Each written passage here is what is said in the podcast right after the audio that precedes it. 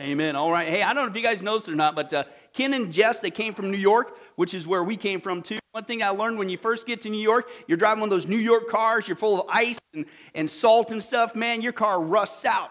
Man, we got over here, and our, our, I don't know about your guys' car, but man, ours freaked out as soon as they hit the west coast here, man. I mean, gas tanks were rusting out and everything. But anyway, but apparently last week Ken had some car troubles. Where's he at? He's trying to hide?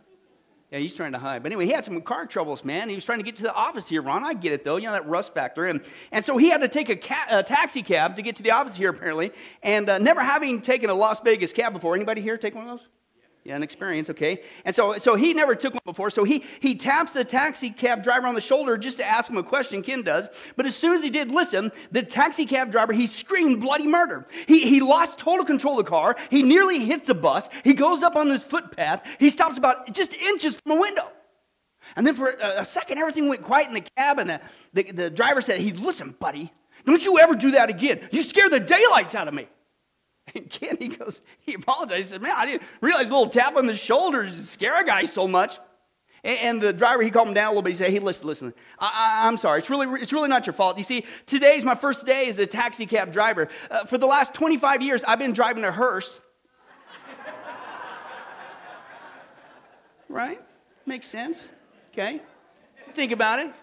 How many guys would say that the taxi cab driver's fear and reaction was completely justified once you learned the context of what was really going on there, okay? It makes total sense, okay? He was scared out of his wits, okay? Unfortunately, he's not alone, okay? And I'm not talking just riding around with Ken.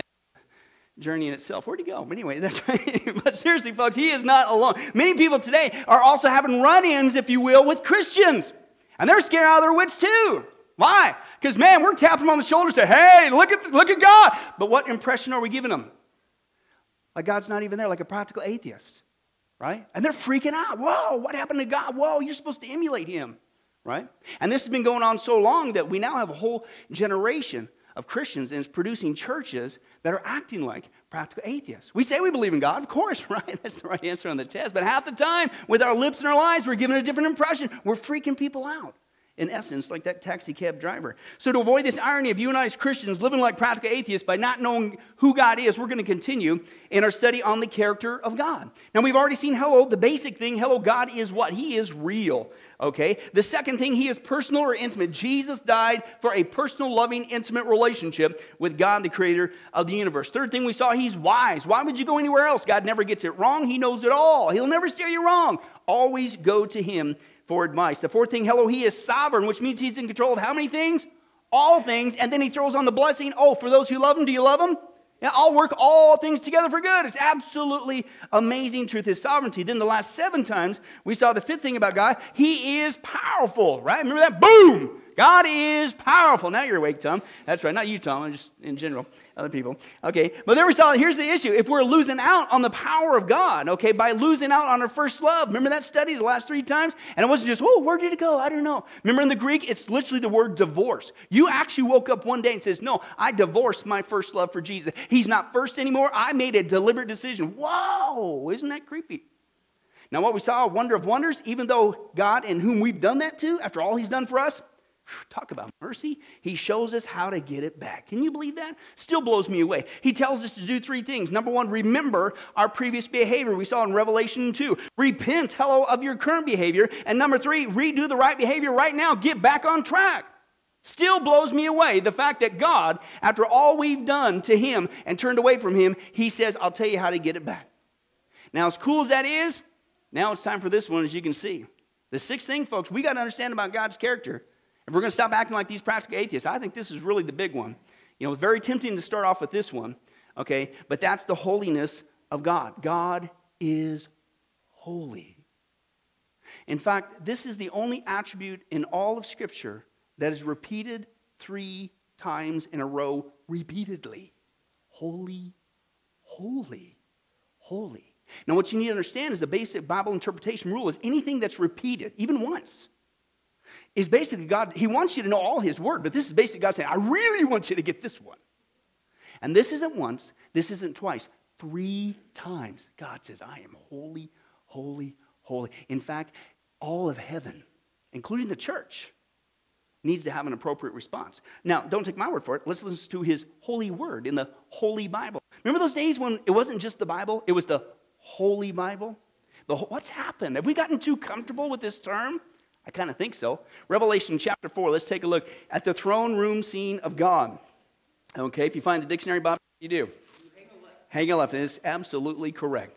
Revelation chapter 4, verses 7 through 11. Now, I'll set the scene as you get there, where John is being caught up into the actual throne room scene of God. And he sees God's throne there. It is absolutely marvelous. It's all decked out, a, a rainbow. It just, it just fantastic, whatever. And he's going to see some living creatures there, some cherubim, angelic creatures there, and he's going to start to describe them. But listen to the response of these creatures that surround the throne room of God. You're also going to see the 24 elders, that's the church after the rapture in heaven while the seven year tribulation goes on. But listen to the response of the people in the throne room of heaven. What characteristic is brought out by the very uh, throne room of God? But let's take a look there at verse 7. He says this In the center around the throne were four living creatures. They were covered with eyes in front and back. Verse 7 The first living creature was like a lion. The second was like an ox. The third had the face of a man. The fourth was like a flying eagle. Now, listen, each of the four living creatures had six wings. They were covered with eyes all around, even under his wings. And listen, not just once in a while, not just on a weekend, not just during a worship song, but listen, day and night, they never stop saying of all attributes of God to pop out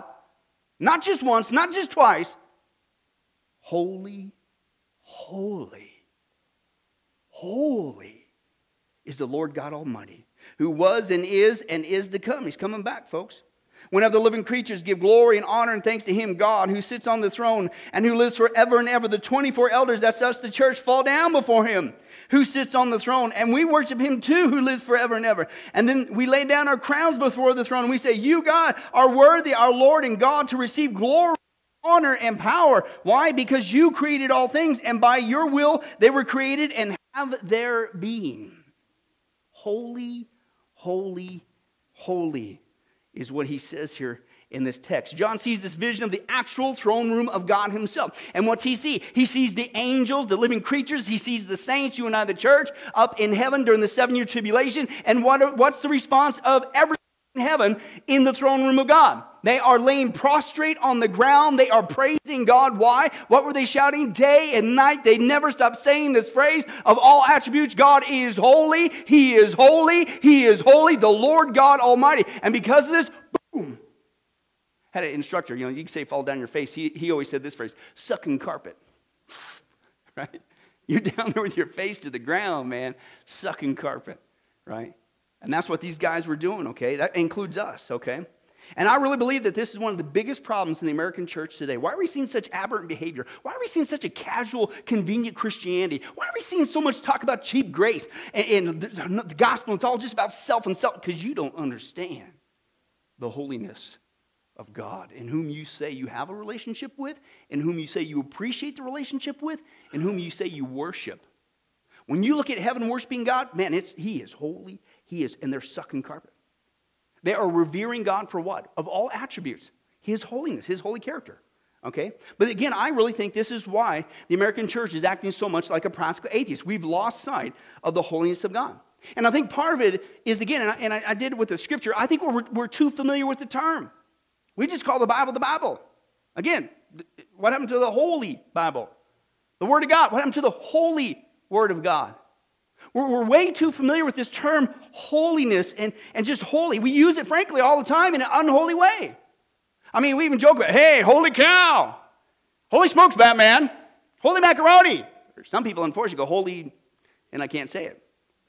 But the, the Greek word for holy, as we've seen before, is hagios, and it means literally, listen, something sacred, something pure from every fault, something completely, immaculately clean. And again, don't get me wrong, cow's cool, okay? But I don't think it deserves being called holy cow uh, in reference to the same thing as God. Okay, don't tell my, but you didn't hear that, did you, Brandy? Okay, uh, but listen, but seriously, we use this word so flippantly, holy, that we've lost sight of its meaning. You see, listen, the word holy speaks of God's, listen, not just perfection, his absolute 100%, that's all he could ever be, perfection. 100% perfect. He has no darkness. God has shadows. God has no sin within him. He listen, he never does anything wrong unlike you and I ever. Why? Because he alone is holy.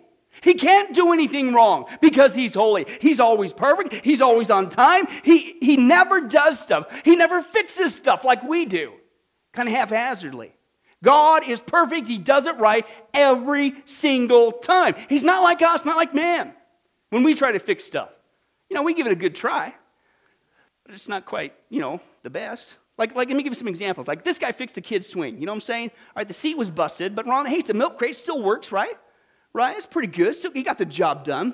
You know, here, here's a guy that fixed the dent in the car, right? Hey, listen. Hey, okay, so it doesn't match the paint. Woo hoo hoo. At least the wind's not going through there, right? And stuff ain't flying out the trunk. Give me a break. Hey, this guy, he fixed the tailgate on the truck. Huh? You were just going to throw those rusty uh, chairs away. But no, and look, there's holes through it, John. It's aerodynamic, saves on gas mileage. Huh? Think about it. People pay money for that stuff, but oh no. Uh, hey, fix the exhaust problem. Huh? Woohoo! Pass smog. Yeah, give it up for Pringles. Yeah. Hey, got the job done, right? Hey, hey install the air conditioning you've been complaining about. Especially here in Vegas, gets a little warm. Nobody's got air conditioning like you, honey. I'll tell you what. This is not my car. It's my wife's car. No.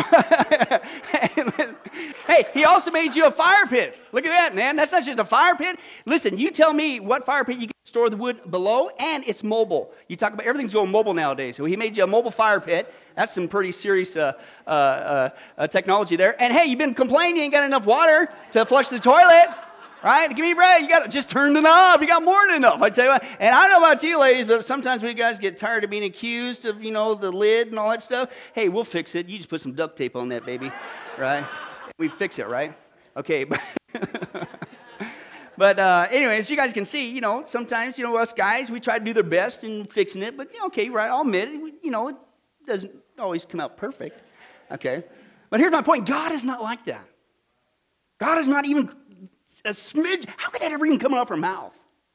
This, that's not how he does things, okay? He is perfect all the time, every single time, first time out of the gates, every single It's impossible for God to do anything like that, anything wrong, any. It, that's what holiness means. He cannot do anything wrong ever. He's holy. One guy put it this way. Anybody into golf?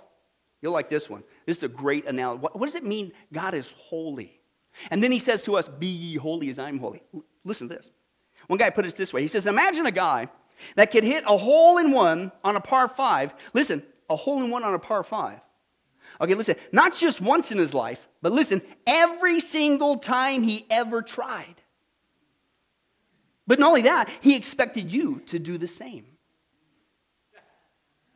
That is a small idea in our brain to understand what does it mean that God is holy. But even that pales in comparison to what the holiness of God means. And again, of all attributes, this one is mentioned not once, not twice, three times. No other attribute in the scripture is mentioned three times. You never see in the scripture, as cool as it is, God is love, love, love. You never see that. No, no, no. God is just, just, just, well, He is, but you don't see it three times. God, we just finished. God is powerful. He is powerful. No, He is. We just spent seven studies on that. You never see, but you do see God is holy. He is holy. He is holy. There's something sacred about it that we need to, I think, recapture. And I really believe that when we start to understand even the slightest idea of what this word holiness means when applied to God, listen, I think we would, number one, we shut our mouths from any, how dare you? I say it all the time, but you know, people they start, hey God, how come? Huh? I'll stand over here when the lightning bolt gets you. How dare you accuse God of ever doing anything wrong? And if it ain't happening in your time, guess what? He's still right. He is holy. I think number one, we'd shut our mouths. Okay. Number two, I don't think we'd use that term in a casual way anymore. Holy, whatever. So, if we're going to understand the holiness of God and get back to this reverence for God to dispel this practical atheism, I think we better see what the holy word of God has to say about God's holiness. How about you guys? Hey, good answer, all one of you. We're going to do it anyway. Uh, but anyway, the first reaction we see how the Bible describes God's holiness for us because, hey, who cares what I think about it? Let's see what God's holy word says about Him being holy, okay? And what it's like. Well, we see that, first of all, with the reaction of people. This is what I do every week, every day when I drive into the office. If you guys know, there's this building right over here, and it's got these uh, letters on it KFC, right? Which you all know stands for keep feeling cruddy, if you want to keep eating there, right? But it's, you know, it's a nemesis. But, but this is what we're going to see the reaction of people. How many times uh, we use, oh, the presence of God, I had goosebumps on my goosebumps. Ah. What holy Bible are you reading? Because when people encounter the actual holy presence of God, they are absolutely freaking out. So, what we're going to do, in essence, right, is we're going to take a sneak peek into the virtual reality of God's holiness, right? And just like virtual reality, which I guess I guess is one of the hot items for for Christmas, right? When people get introduced to the virtual reality goggles for the first time, have you noticed the reaction? They kind of freak out. I mean, there's videos all over YouTube on it, man. Just people, ah, right? In fact, believe it or not, I hear that Bill Wimberly got some virtual reality goggles. And let's see if we can't pull off uh, what his reaction was like today at sunrise. Let's take a look here.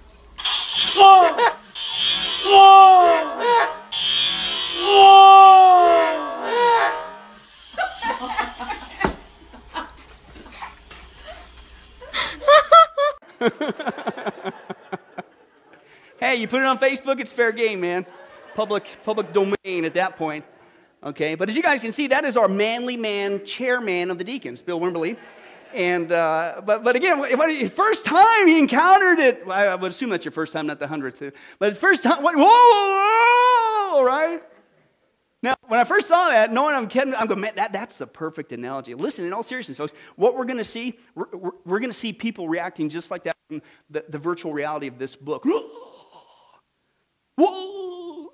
It's going to make what Bill did pale in comparison when they encounter the virtual holiness of God. Okay? We're going to bust it down. The first evidence of that is we see the reaction of the Israelites. The reaction of the Israelites. How did they react when they encountered the holy presence of God? Okay, let's take a look at that. We see that account there in Exodus chapter 20, verse 18 through 19. When the people saw the thunder and the lightning, and they heard the trumpet and saw the mountain in smoke, what they do? Woohoo! Party time! God's here. Mm-hmm. They trembled with fear. Okay, this is God ascending on Mount Sinai, the presence of God, right? And what was their response? Listen to this. They stayed at a distance. And then they said this to Moses Moses, speak to us yourself and, and, and we'll listen, but, but do not have God speak to us or we will die. Whoa. That's pretty intense. I mean, so here we see the classic response. The Israelites, eh, they've encountered the actual presence of God. He, he leads them out of Egypt. And in essence, he personally shows up to say hi, right? On top of the mountain there. He's right there, okay? And so the question is, what was the response of the, of the Israelites? Was it like the American church today? Hey, God, so good to see you. Glad you showed up, man, buddy, old pal, old mine. Come on over here, God, give me a high five. Woo! Was that their response?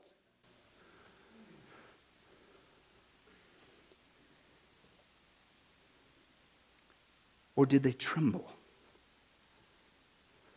Nearly two million people. And they shook in terror. Oh, no at the very voice of God. They didn't get to see him. And then they scream, please, Moses, Moses, Moses, please, don't let God speak. No, we're going to die. So you look at the biblical context. I don't, I, according to the Word of God, one true glimpse of the holiness of God is something that will strike fear in your bones. Right? And dare I say, I think the American church has totally forgotten this of who God is. The second one that we see the example is Samson's parents. Okay? Samson's, the mighty man of God parents, right? And, uh, and that need to have a baby, and God does a miraculous thing. But let's take a look at how did they react to the holiness of God. Let's take a look at that uh, context. Judges 13, 20 through 22. As the flame blazed up from the altar towards heaven, the angel of the Lord ascended in the flame. Whoa. Okay, so now seeing this, Manoah and his wife fell with their faces to the ground. Wow, face plant. When the angel of the Lord did not show himself again to Manoah and his wife, Manoah realized it was the angel of the Lord. Uh oh. We are doomed to die. He says, We have seen God. Oh. Whoa. So now we hear, we see the response of Samson's parents, you know, he becomes the mighty man of God. And, but his parents, here they were in the context, uh, they were barren, they had no kids for who knows how long, dealing with that scenario there. And, and one day, God not only promises him a son, But he personally shows up to tell him the good news with the angel of the Lord. And so the question is according to the holy word of God, what was the response to the holiness of God? Was it like we see in the American church today? Well, it's about time you did something, God. Can't you see how long we've been dealing with this situation? Don't you see how much pain we're in? What is wrong? Better slap that off your mouth. Or did they crumble? They crumbled to the ground and they screamed, Oh no, oh no, we've seen God, we're going to die. So, according to the holy word of God, I'm thinking one true glimpse of the holiness of God is something that will make you fear for your life. And, and I'd venture to say the American church has totally forgotten this. The third person to react is Daniel, the mighty prophet Daniel. How did he react when he encountered the actual holiness of God? Even through an angel. Daniel chapter 10, verse 7 through 9. I, Daniel, was the only one who saw the vision. The men with me did not see it, but just listen. They didn't see it, but there was a presence there. Listen to their response. But such terror overwhelmed them that they fled and hid themselves. Nice friends. Right? So I was left alone gazing at this great vision. I had no strength left. My face turned deathly pale. I was helpless. And then I heard him speaking. As I listened to him, I fell into a deep sleep, my face to the ground. He does a face plant. The mighty prophet Daniel. Okay? And here he is. He's the great prayer warrior of God. Right? This was not some casual guy. It's a great mighty prayer warrior of God. And what's the context? He was praying for about three weeks to get an answer from God on a situation. And so one day God not only answers it, but he personally sends one of his, just one of his holy angels to give Daniel the answer. So the question is again, what was Daniel's response? Was it like the American church today? Well, now you tell me, God. Come on. Haven't you been, how long have I been praying about this and you just now give me the answer? Don't you see how much time could have been saved if you had gotten here? What? You better brush your teeth. Whoa. Or was Daniel, was he physically drained, causing him to drop on the dirt face plant? That was the response of just one holy angel of God. What would happen if it was the actual holy presence of God, like the throne room scene? So, again, you correct me if I'm wrong, but I'd say, according to the holy word of God, one true glimpse of the holiness of God is something that will make you suck carpet real fast, won't it? When it shows up. The fourth person to react to this is Job. Job. Oh, we never ask why, why, why, do we? You guys are scared to move. I, I, I, get it. I get it. Okay, well, let's take a look at that text there, Job. Now, this is after Job began to ask, why, why, why, why? How come this, whatever? And then God shows up on the scene and basically gives uh, a Job a, a, t- a test. God gives him like 40 some questions, right? When Job is saying, well, how come God, how come I'm going through this? Why am I suffering? And God, and basically the question is Hey, Job, were you there? When I created the universe, the stars? Job, were you there when I did this? Job, were you there when I laid the foundation there? Job, you, in other words, how dare you question me? So this is right after God questions Job with all these questions, basically giving him an attitude adjustment. And listen to Job's response. You ask God, who is this that obscures my counsel without knowledge? Listen to Job. Surely I've spoken things I did not understand. Things too wonderful for me to know. Listen, my ears had heard of you, but now my eyes have seen you. What's his response? Therefore, I despise myself. How can I say anything against you, God? And I repent in dust and ashes. Whoa. So here we see Job's humbling response. He's a great man of God, but he was doing what I hear some folks do. We do. We complain. We complain about how our life is turning out. And we start doing the same thing. We too, as Christians, we know better, but we start to crack. Why? Why, why, why? And so one day, God personally shows up. He gives Job an attitude adjustment. And so the question was, what was Job's response? Flip it around. Is it like you hear in the American church today? Hey, God, what's the deal here? How come I got to suffer like this? This ain't fair. This ain't right. Other people, are, what? Don't you know what you're doing up there? I can hardly even say it in jest.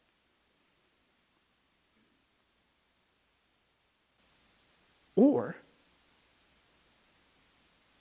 did Job literally moan in despair. Oh, no. Oh, I had heard about you, but now I've seen the real deal. I despise myself. How dare I? I, I what? I repent. I'll never do that again, ever. In dust and ashes.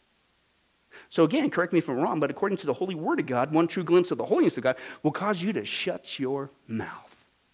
Right? Reminds me what Paul says in Romans 8 Who are you, O oh man, to talk back to God? Don't you understand who he is?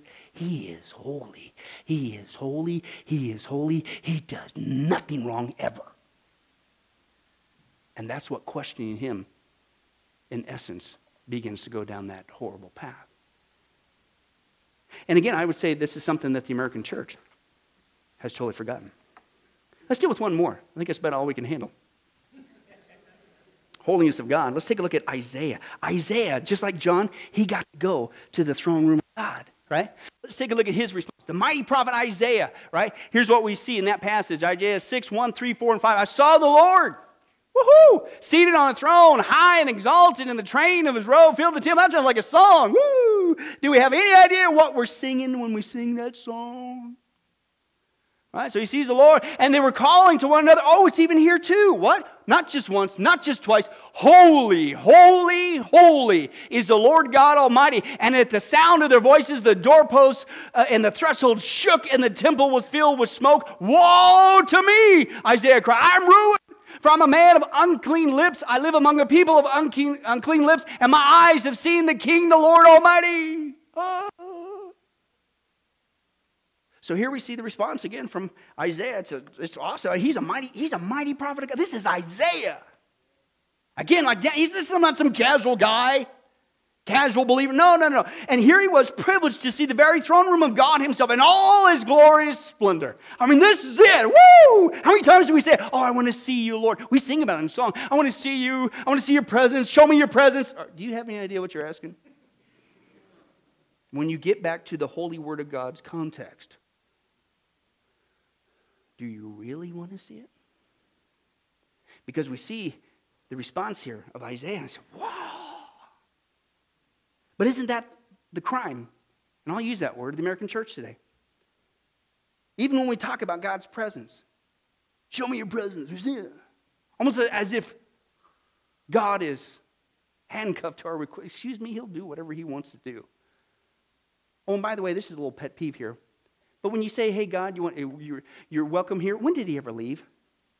He's omnipresent. Hello. Okay? But that's a side issue.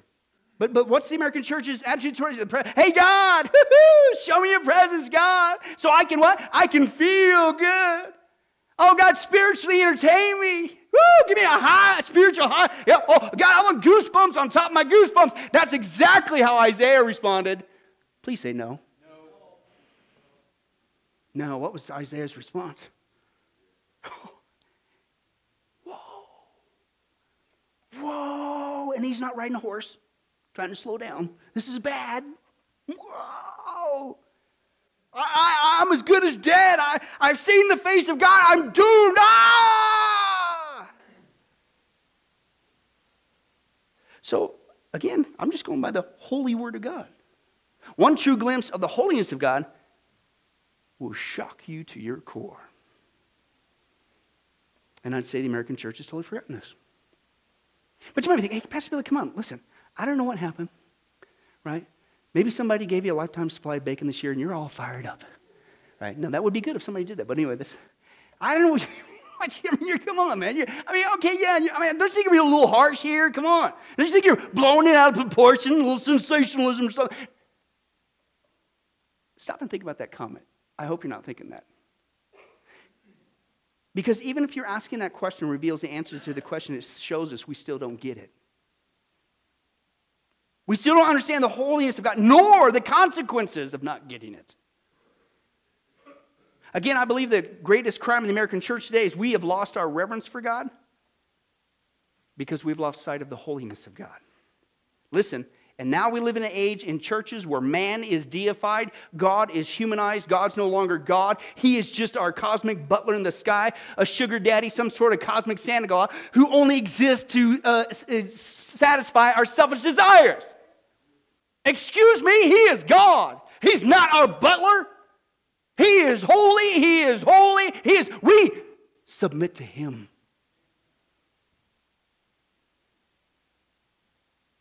Now, if you don't think the church is being so flippant that it's all about self, I'm going to share with you now in this context some quotes from guys in the pulpit about who's really in control here.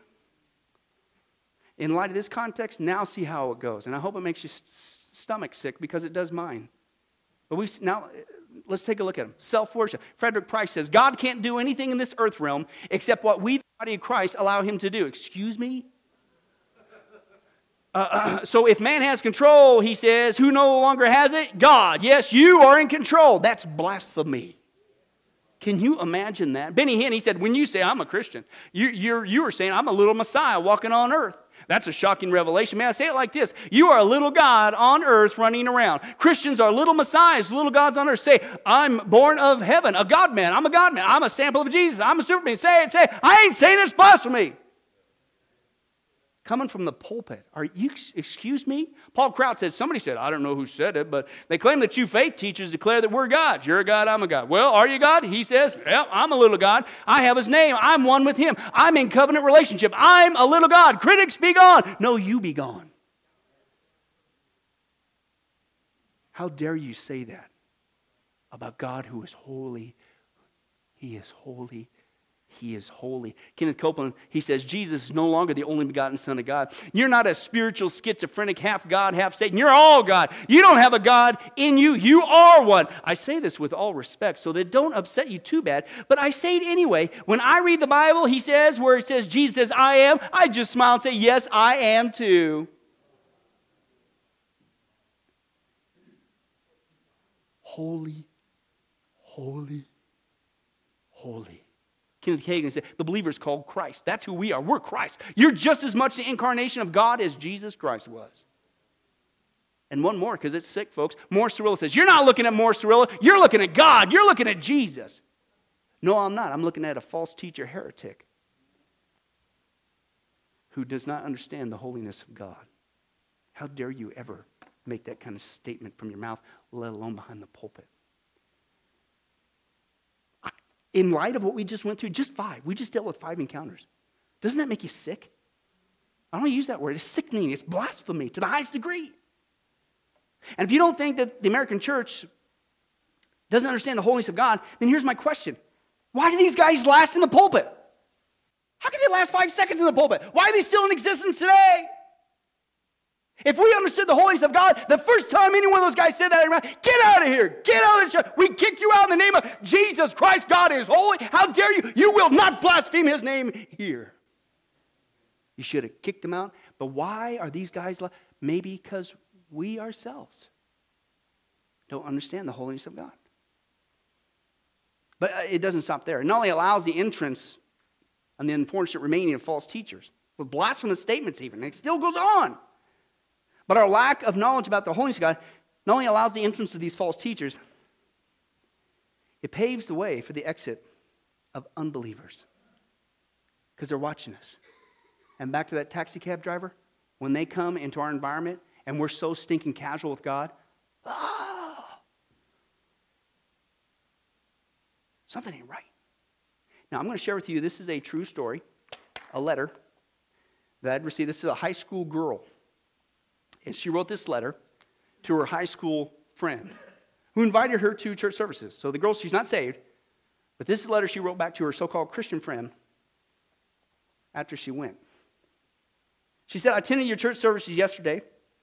Although you had invited me, you weren't even there. I, I looked for you, hoping to sit with you, but I sat alone. As a stranger, I wanted to sit near the back, of, uh, but, but those pews were already packed with uh, regular tenders, so I had one of the, the deacons there, they, they led me all the way to the front. I felt like I was on parade. During the singing of the hymns, I was surprised to note that some of the church people, they weren't even singing. Between their sighs and yawns, they just stared into space.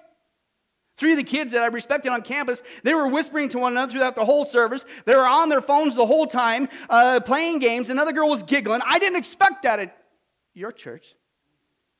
The pastor's sermon was really interesting, although some of the members didn't seem to think so. They looked bored and restless. One kept smiling to someone in the congregation. This is a real letter. One kept smiling to someone in the congregation. There were several people who left and then came back during the sermon, and I thought, how rude. I could hear the constant shuffling of feet and doors opening and closing as the pastor was trying his best to speak of the reality of faith. And the message, it did get to me. And I made up my mind to speak to somebody about it after the service, but after the service, utter chaos reigned after the benediction. I said uh, good morning to one couple, but their response was less than cordial. I looked for some teens with whom I could discuss the sermon with, but they were all huddled in the corner talking about the latest uh, secular music group. She said, My parents don't go to church services. I, I, I, came alone yesterday hoping to find a place to truly worship and to feel some love. But I'm sorry, I didn't find it at your church. Quote, and I won't be back. Whoa. I'd say a lack of understanding of God's holiness, which shows in being so stinking casual and flippant. Really does affect other people, doesn't it? Our world, and I used to be one of these people, you know my testimony. We, we honestly, I'll, I'll spill the beans. We could give a rip about what you say about God. We've heard all the speeches.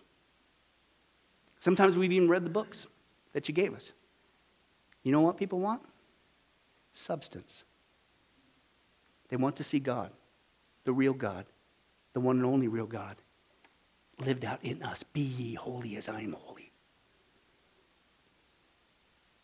And when we lose that sight of God's holiness, we lose our reverence for God. And when we stop having a reverence for God, even the lost knows better. And they don't want to have anything to do with that casual God, which is not the God of the Bible. And I got to think about this. I mean, listen to these statistics. Could, could this be why? I'm sure there's other factors, but now in this factor, in this vein, could this be why the growth rate of the Protestant church right now is 0.3%? Not 3%, which is bad enough. 0.3%. Could this be why the bulk of North America, United States, and Canada has yet to respond to the gospel? Listen to this one. Could this be why currently 50 to 75 churches close their doors permanently every single week? Maybe we've forgotten about the holiness of God. And we're paying a price. And we're pointing fingers out in the world. Oh, the problem is the unholiness of the world. Or could it be the unholy behavior in the church? where we've forgotten about the holiness of God and we're not emulating that. We've lost the secret. Why do you hear stories of revival? And God's holy word would be preached. And God's holy saints, the church would pray. And they would come together in holy fellowship. And then when the holy gospel was given, people would run to the altar, face plant, drop on their knees. Ah, oh, save me, God. How come that never happens anymore? Maybe we have forgotten about it. It's time we get back to real Christianity, amen? Holy Christianity. Saints, that's the word for us. It's the word hagios, which means holy ones. It's time we get back to that. It's time we wake up and get right with God before it's too late. But I also say this if you're part of a so called congregation that refuses to preach and emulate, God is holy, He is holy. You better get out of there. You better run. But it's time for us to wake up. We'll close in prayer after this church that has forgotten its foundations, a church that's turned away from its beginnings, and begins to become a harlot church. Just, just tell me how blessed I am. Just tell me I'm, I'm, I'm going to be powerful and popular and going to have no trouble in my life. Just tell me these things. Watered down. Half truths. This gospel says, just believe and get saved. There's nothing of repentance, nothing of godly sorrow, nothing of turning from your sins, nothing about taking up your cross and following the Lord. But people who say a little prayer said, You're fine, you're good. Now we've revised that and said if you can get people for one hour on Sunday morning in the building, that's the church. That's not the church. We can use every device we want to get people for one hour and keep it early and keep it moving and keep it going. But that's not the church Jesus built. And I'm embarrassed to be part of the church of Jesus today because I believe it's an embarrassment to a holy God. Most of our joy is clapping our hands and having a good time, and then afterwards we're talking all the drivel of the world. Don't talk to us about holiness or separation from the world. Don't we don't want to hear that, folks. People today don't want to hear anything they call gloom and doom. If, if it's not smooth, it's gloom and doom. Well, friend, let me tell you lovingly, go to hell and live with all the scum of the earth. You like to drink, go with the drinkers. You like to lust, go with the prostitutes. And if you don't believe this is happening in our generation, I challenge you to go to a Christian bookstore this week and find the bestsellers. Ask them which are the bestsellers and look at them. Look at the covers. They're the images of men, not the images of God. Five steps to be like me. Five steps to better yourself. Five steps to the new you. Five steps to a wonderful destiny with their glossy faces on the cover. Not so subtly telling the Church of Jesus Christ, if you use the principles of God, you will look like me. And you became enamored with your own beauty. And your whole theological focus now is how you can be smarter, better, better looking, more prosperous. You lost the call of God, church. When I see the church in the New Testament, they didn't have stately buildings. They didn't have paid evangelists. They didn't have a lot of money. They didn't have organization. They did, couldn't get on TV and beg. But I'll tell you what they did. They turned the world upside down. And I think we better watch this business of, you know, God loves you, God loves you, and all the bumper sticker sloppy evangelism. Will you remind people of the goodness and the severity of God? Will you remind them that there's a day when mercy is cut off forever? Will you remind them that people pray in hell but nobody ever answers? But in spite of what God has spoken, they create a garment of fig leaves and they cover themselves and say, All is well, all is well. And they seek out a church that won't challenge their sin, that won't expose this hypocrisy for what it is. I'd rather you get mad at me and go to heaven. I want to challenge you with everything in me. Put away lifeless religion. Put away empty pursuits of God. Put away all of the deception of the carnal nature. Holy, be ye holy, for I am holy. That's God's words, not mine. Would to God that Episcopalian, Presbyterian, Baptist, Methodist, Pentecostal pastors begin to stand up and see what's happening to the church that was once called the Church of Jesus Christ. Backsliding, turning apostate, turning against the truths. Some who are listening even now and will be listening to tapes in the future, you just can't lighten up and enjoy these theologically shallow experiences like so many around you are today. Everyone around you saying, Oh, lighten up, lighten up. God's love, God's good, God's kind, God is nice. Come to church in your Bermuda shorts, stick your feet on the altar rail, have a coffee and cookies with us. We'll hear three point messages on nothing about God. But there's a stirring in you. There's a stirring in the true bride in this generation. But if the Holy Spirit is truly, truly upon you in this generation, you will not be satisfied. You will not be found among those who sit in supposed houses of God with your feet on the altar rail and a cup of coffee in your hand, listening to a PowerPoint sermon about a Christ they don't know.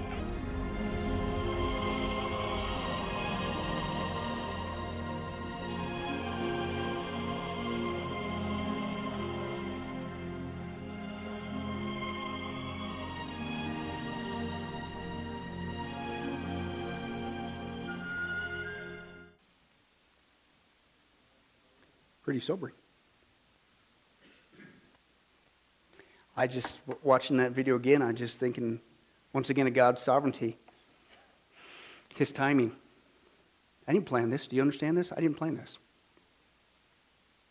We finished the year out. last year on a very strong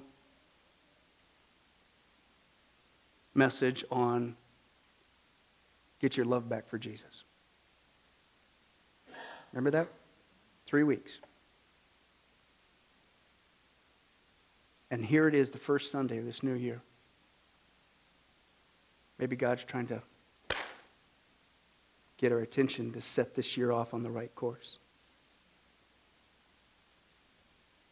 Don't just love me, but you want to keep loving me. Don't lose sight of the fact that I am holy. I am holy. I am holy. When we understand God's holiness and his absolute hatred towards sin and his wrath that will be poured out on sin. Then we talk about Jesus. Then we talk about how he took God's wrath in our place.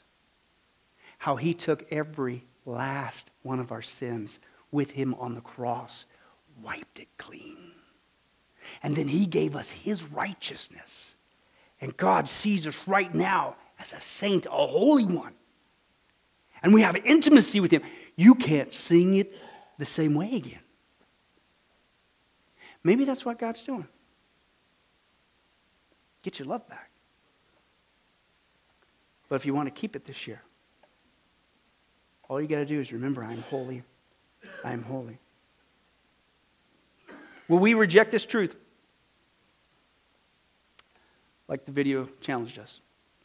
Or are we going to accept it and deal with it? American church, we have desperately got to get rid of this convenient Christianity, I call it. It is giving a false impression of who God is. God is not an unholy God. God does not condone with sin. He does not play with sin. He makes no excuses for sin. He is holy. He is righteous. He condemns sin. And we've got to get rid of this convenient Christianity. Listen, it's not just killing us as the church, it's killing our witness as the church. The world smells the duplicity. Come to Jesus, be saved. Saved from what? I look at you, and apparently no, sin's not a big deal to God. There's no sting. There's no light shining in the darkness saying, it's exposed now. What's there to expose if we look the same as the world? But when we understand God's holiness and his charge to be ye holy as I'm holy, you know what happens to the church? Boy, do we start shining. We didn't have to say nothing. You ever been in those circumstances? I didn't say a word. People like, oh, oh I'm sorry. Hmm, didn't mean to say that. You're getting your light back. You're getting your why? Because you're just walking around doing what God says. I love him. He is holy. I can't believe it. He saved me in light of his holiness and all the sin. You got to be kidding me. Oh, and I'm staying away from sin because I want to be a proper witness to the people around me. So they can understand too the dangers of sin. And they need to get right with God. This is what we need to do this year. If the world's going to believe our message that Jesus Christ is the only way out of this mess, we have to start demonstrating with our lips and our lives the real God. He is real, yes. He's personal, He's intimate, He's wise, He's sovereign, He's powerful, but He is holy, He is holy, He is holy. Let's bring that back and watch what God does to the lost around us. Amen? Well, hi, this is Pastor Billy Crone of Sunrise Baptist Church and Get a Life Ministries, and I hope you enjoyed today's study. But in closing, before you go, let me ask you one final question. If you were to die today, are you sure that you go to heaven and not hell? You see, here's the problem. The Bible says that nobody automatically gets to go to heaven, and that's because God is holy and we are not. The Bible says that the wages of our sin or our unholiness or the wrong things that we have done have separated us from God. And the wages of our sin or unholiness uh, means that we deserve to die and receive God's judgment to go to hell and not heaven. In other words, we're disqualified for heaven. And that's because God being holy and us being not, the two cannot mix. So, what are we going to do? Well, that's bad enough. The other problem is we don't even want to admit this dilemma, even though God already knows it all. And so, out of love, God gave us something called the Ten Commandments to show us that we're really disqualified for heaven. We're not holy, we're not perfect like Him. Uh, let's take a, a, look at just a few of those uh, here today. Uh, the Bible says, the Ten Commandments says, You shall not bear false witness. That means lying. How many of you ever told a lie before? Well, those of you didn't raise your hand, you just did. Okay, let's be honest, folks. Let's not tell another lie. We've all lied. Well, believe it or not, that disqualifies you for heaven. That's how holy God is. He is the truth. He does not lie. And so that makes us a liar. Another of the Ten Commandments says, You shall not steal. Okay? How many have ever taken anything without permission? Well, all of our hands should have went up at that one. Uh, we've already said we're a bunch of liars. Okay, well, we've all done that. And it doesn't have to be a bank, uh, it could be a pencil in the third grade. Uh, that means that we're a thief. Okay? The Bible says that God is so holy, even his name is holy, and that's why one of the Ten Commandments says, You shall not use the Lord's name in vain. Hey, folks, isn't it ironic how uh, now the blessed name of Jesus Christ, the Bible says there's no other name under heaven by which men might be saved, Jesus Christ, has now become a cuss word? Folks, the Bible says that's the sin of blasphemy. Okay? And folks, let's be honest, we've used God's name in vain uh, before. The Bible also says in the Ten Commandments, you shall not commit adultery. And Jesus takes the standard even higher. He says, listen, it's not just physical adultery. He says, surely I tell you that if you look at another person with lust in your eye, you've committed adultery in your heart. God looks at the heart. One more out of the Ten Commandments says, you shall not murder. And you might say, well, hey, I haven't done that one. Really? The Bible says that the sin of hatred is akin to the sin of murder. You, in other words, in your heart, wish they were dead. You pulled the trigger, if you will, in your own heart. And the Bible says God sees that, and it's just as bad. He knows the mind, He knows the hearts, the thoughts, and the intents that we have. Folks, that's just five out of the Ten Commandments. How you doing? Not very well. None of us can keep them. They're God's x ray to show us that we're disqualified. And so, when, not if, your time comes, because we're all marching towards the grave at different speeds, you're going to have to stand before God. And you're going to have to uh, say who you really are. He already knows. Hey, God, let me into heaven. Uh, I'm, I'm a liar. I'm a thief. I'm a blasphemer, adulterer, and a murderer. Folks, the Bible is clear. Such people as these will not inherit the kingdom of heaven. That's the problem. Here's the good news God so loved the world that he sent his one and only begotten Son, Jesus Christ, that whoever believes in him, what he did on the cross on our behalf, that we will not perish, we will not go to hell, but he will give us the gift of eternal life. Jesus died on the cross to forgive us of all of our sins. It's something that we don't earn, we, we, we can't earn. It's a gift, the Bible calls it, and a gift cannot be earned. He was taking the death penalty in our place. That's what the cross was of the day. And that if we would just ask Jesus Christ to forgive us of our sins, and believe that in our heart that God raised him from the grave, showing that his death is satisfactory to God to forgive us of all of our sins, no matter what we've done, the Bible says we shall be saved. Uh, the Apostle Paul says that if we confess with our mouth Jesus is Lord and believe in our heart that God raised him from the grave, we will be saved. Let me give you a common analogy of what God's doing and what he did for us with Jesus dying on the cross on our behalf. Uh, in life, we know that people uh, can be sentenced for a crime uh, to where they're actually on death row. Uh, the courtroom scene has completely finished. The gavel has already sounded. Uh, they are going to jail and they're just awaiting their time before they go to the death penalty. Uh, as they're sitting there in the jail cell, it, it's a proven fact they did what they did. Everybody knows it. They're just waiting for that time for their number to come up, so to speak, and walk down that hall and be executed. Uh, there's nothing they could do to reverse their crime. No amount of good works in that jail cell can reverse what they've done. It's too late. It's over. But believe it or not, there's one way that people even today can get off a death row. And that's if the one in authority, the governor, if he were to, out of mercy and kindness, nothing that the person did, because they don't earn it and they don't deserve it, and they can't earn it, if he would grant them what's called a pardon out of the kindness of his heart, he has the authority to grant them a pardon and absolve them completely of their crimes uh, against the state. And did you know that there's actually been people that this has happened to, that the governor, out of mercy, has granted them a pardon as a gift, and they've gone down to the jail cell and handed that person, extended it through the bars, here, I'm granting you a pardon. If you would just receive it, you can go free right now. And did you know that there's actually been people who've said, No, I don't want your pardon?